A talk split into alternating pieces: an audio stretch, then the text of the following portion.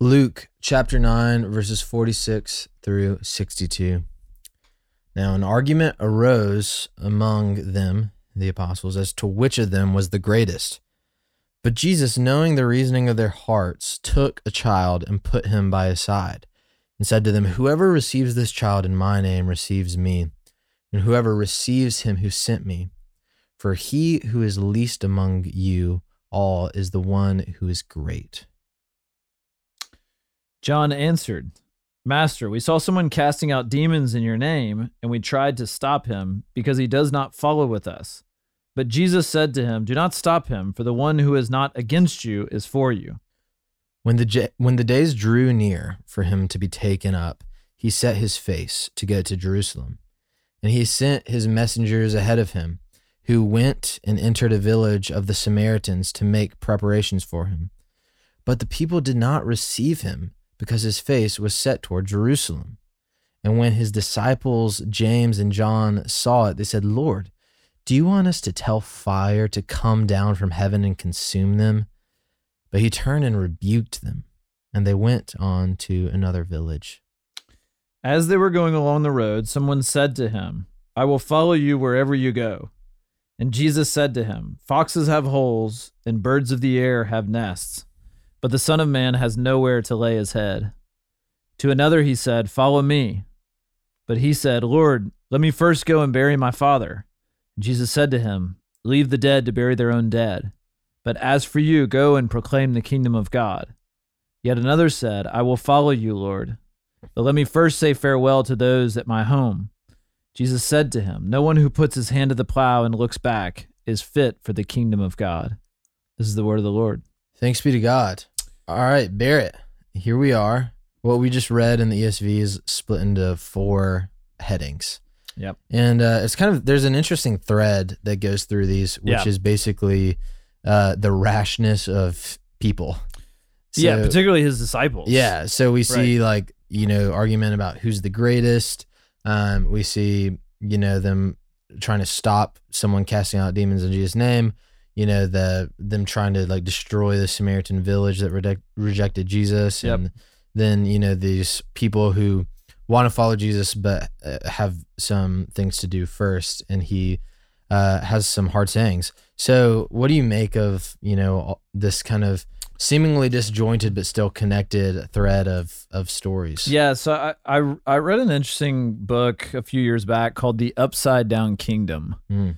And I, I think it described really well, and it goes through passages like this. It goes through passages like the Sermon on the Mount, and it just shows how, you know, the kingdom values of the kingdom of God are oftentimes different and oftentimes completely opposite or upside down from, you know, the the kingdoms of this world. Yeah. And so I, I think we have here, you know, Jesus kind of explaining what the upside-down kingdom looks like, and then the disciples who are are just uh kind of doing what it comes instinctively to them, yeah responding to these type situations. And so, you know, an argument arose among them as to which of them was the greatest.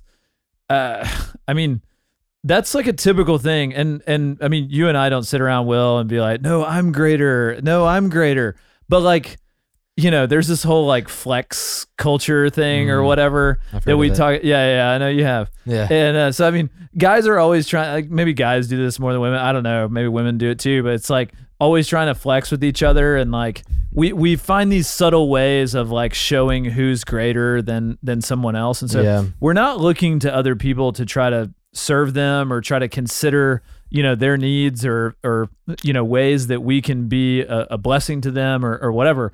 We're, we're kind of like sizing them up, and it's like, uh, I mean, I, I think I'm, I think I'm better than him, or like I'm smarter than him, or, you know, or these guys or whoever. And so I, I think we, we end up doing this in not such a blatant way. It sounds like they were sitting there just simply arguing about who's the greatest. Yeah. Yeah. And so Jesus kind of turns it upside down, and he, you know, he grabs a child.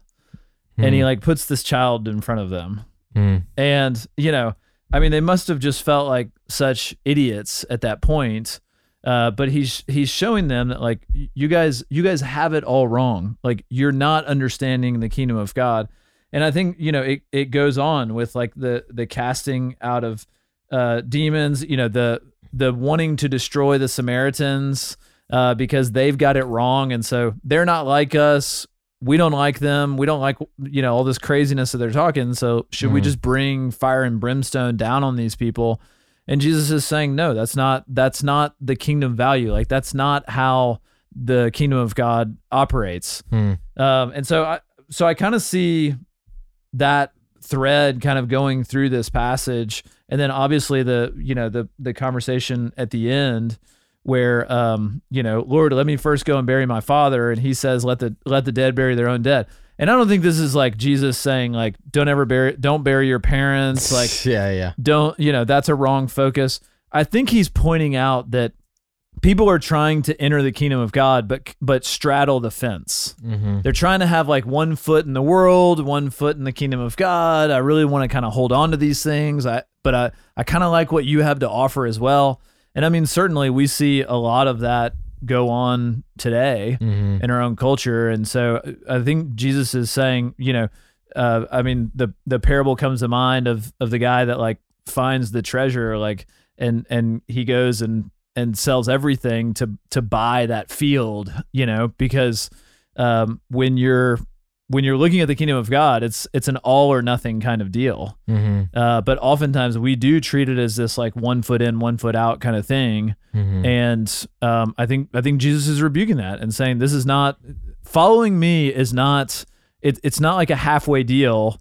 Um, you know, this is an all in or nothing kind of deal. Yeah. You, we see the heart of man and the heart of God so clearly contrasted here. You know, we, at the beginning of chapter nine, the, the apostles are, are given the authority of the Holy Spirit, and, um, you know, three of them see the transfiguration mm. and, you know, they're, they're kind of, they're central to the talk of the town. Like they're seeing, people are seeing Jesus do all this crazy stuff, and they're seeing these apostles right there with them.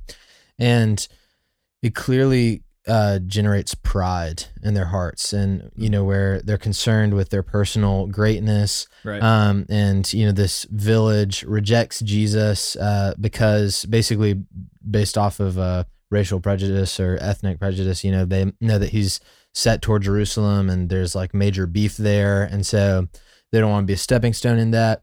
And, uh, and James and John, John saw it and asked if they could call fire down from heaven to destroy this village. And right. Jesus is like, what's wrong with you? You know, he, yeah, he turns and rebukes them. And, mm. you know, we just see like when, even when we are given good gifts, you know, through the Holy Spirit, mm. wisdom and power, we have to be so, you know, cognizant of where that can lead our hearts, and or where our can hearts can lead our minds, you know, and, and Um, you know, the heart is deceitful and wicked. Right. And so we, we see that so clearly, but then on the, on the contrast, you know, we, we see Jesus, first of all, he, he's, has this upside down kingdom. Like you said, the least among you is the one who's great, who, who receives this child in my name. And then, uh, you know, and he, he like rebukes this, like, divisive, you know, kind of in these two middle stories that right. anyone not against you is for you. And then the Samaritan village, um, we, we see this, you know, this mercy and, and compassion and, and a gentle spirit in Jesus. Mm.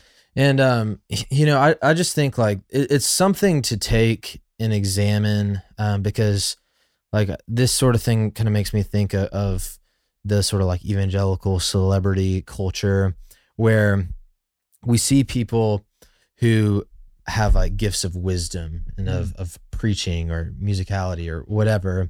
Mm. And, you know, I think like subconsciously we, we make these judgment calls that like that person is great in the kingdom of God. Mm.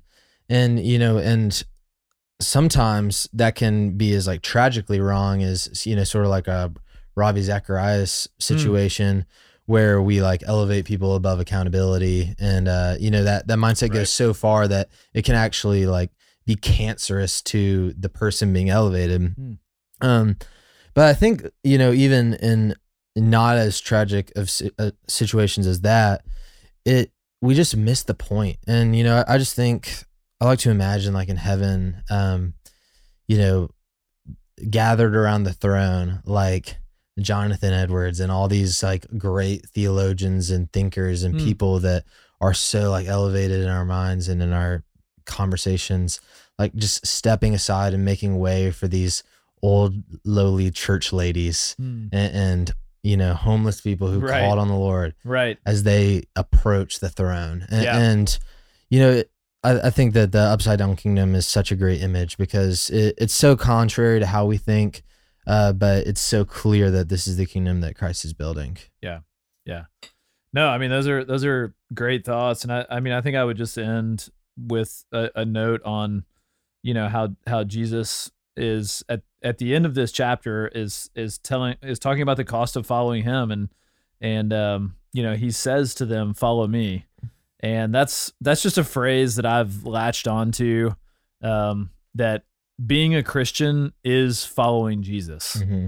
I mean, that is what being a Christian is. Mm-hmm. I think sometimes we get lost in the word Christian and it's like so diluted these days, but being a Christian, a true Christian, is following Jesus. And so are we kind of one foot in, one foot out kind of, you know, quote unquote Christians, or are we truly following Jesus? I mean, mm-hmm. are we trying to carry out the things that we see in scripture and the things that we see in Jesus's ministry? Are, are we trying to obey yeah. his word? Are we trying to live lives of personal purity and holiness before a righteous God? Are we, um, you know, are, are our relationships in order with both God and, you know, others? Mm-hmm. And so, um, yeah, I mean, I think I'll just leave that as a, as a thought to chew on for those listening today. You know, are you, are you truly following Jesus?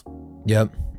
Well, a great word from Luke nine, and definitely a lot more to meditate on here and apply to our lives. So go and do that today. For Barrett Fisher, this is Will Carlisle, and tomorrow we'll see you on Our Daily Rhythm. Thanks for listening to Our Daily Rhythm. I'm Jason Dees, one of the pastors of Christ Covenant, and Our Daily Rhythm is a ministry of our church designed to help you more faithfully and effectively meditate on God's Word.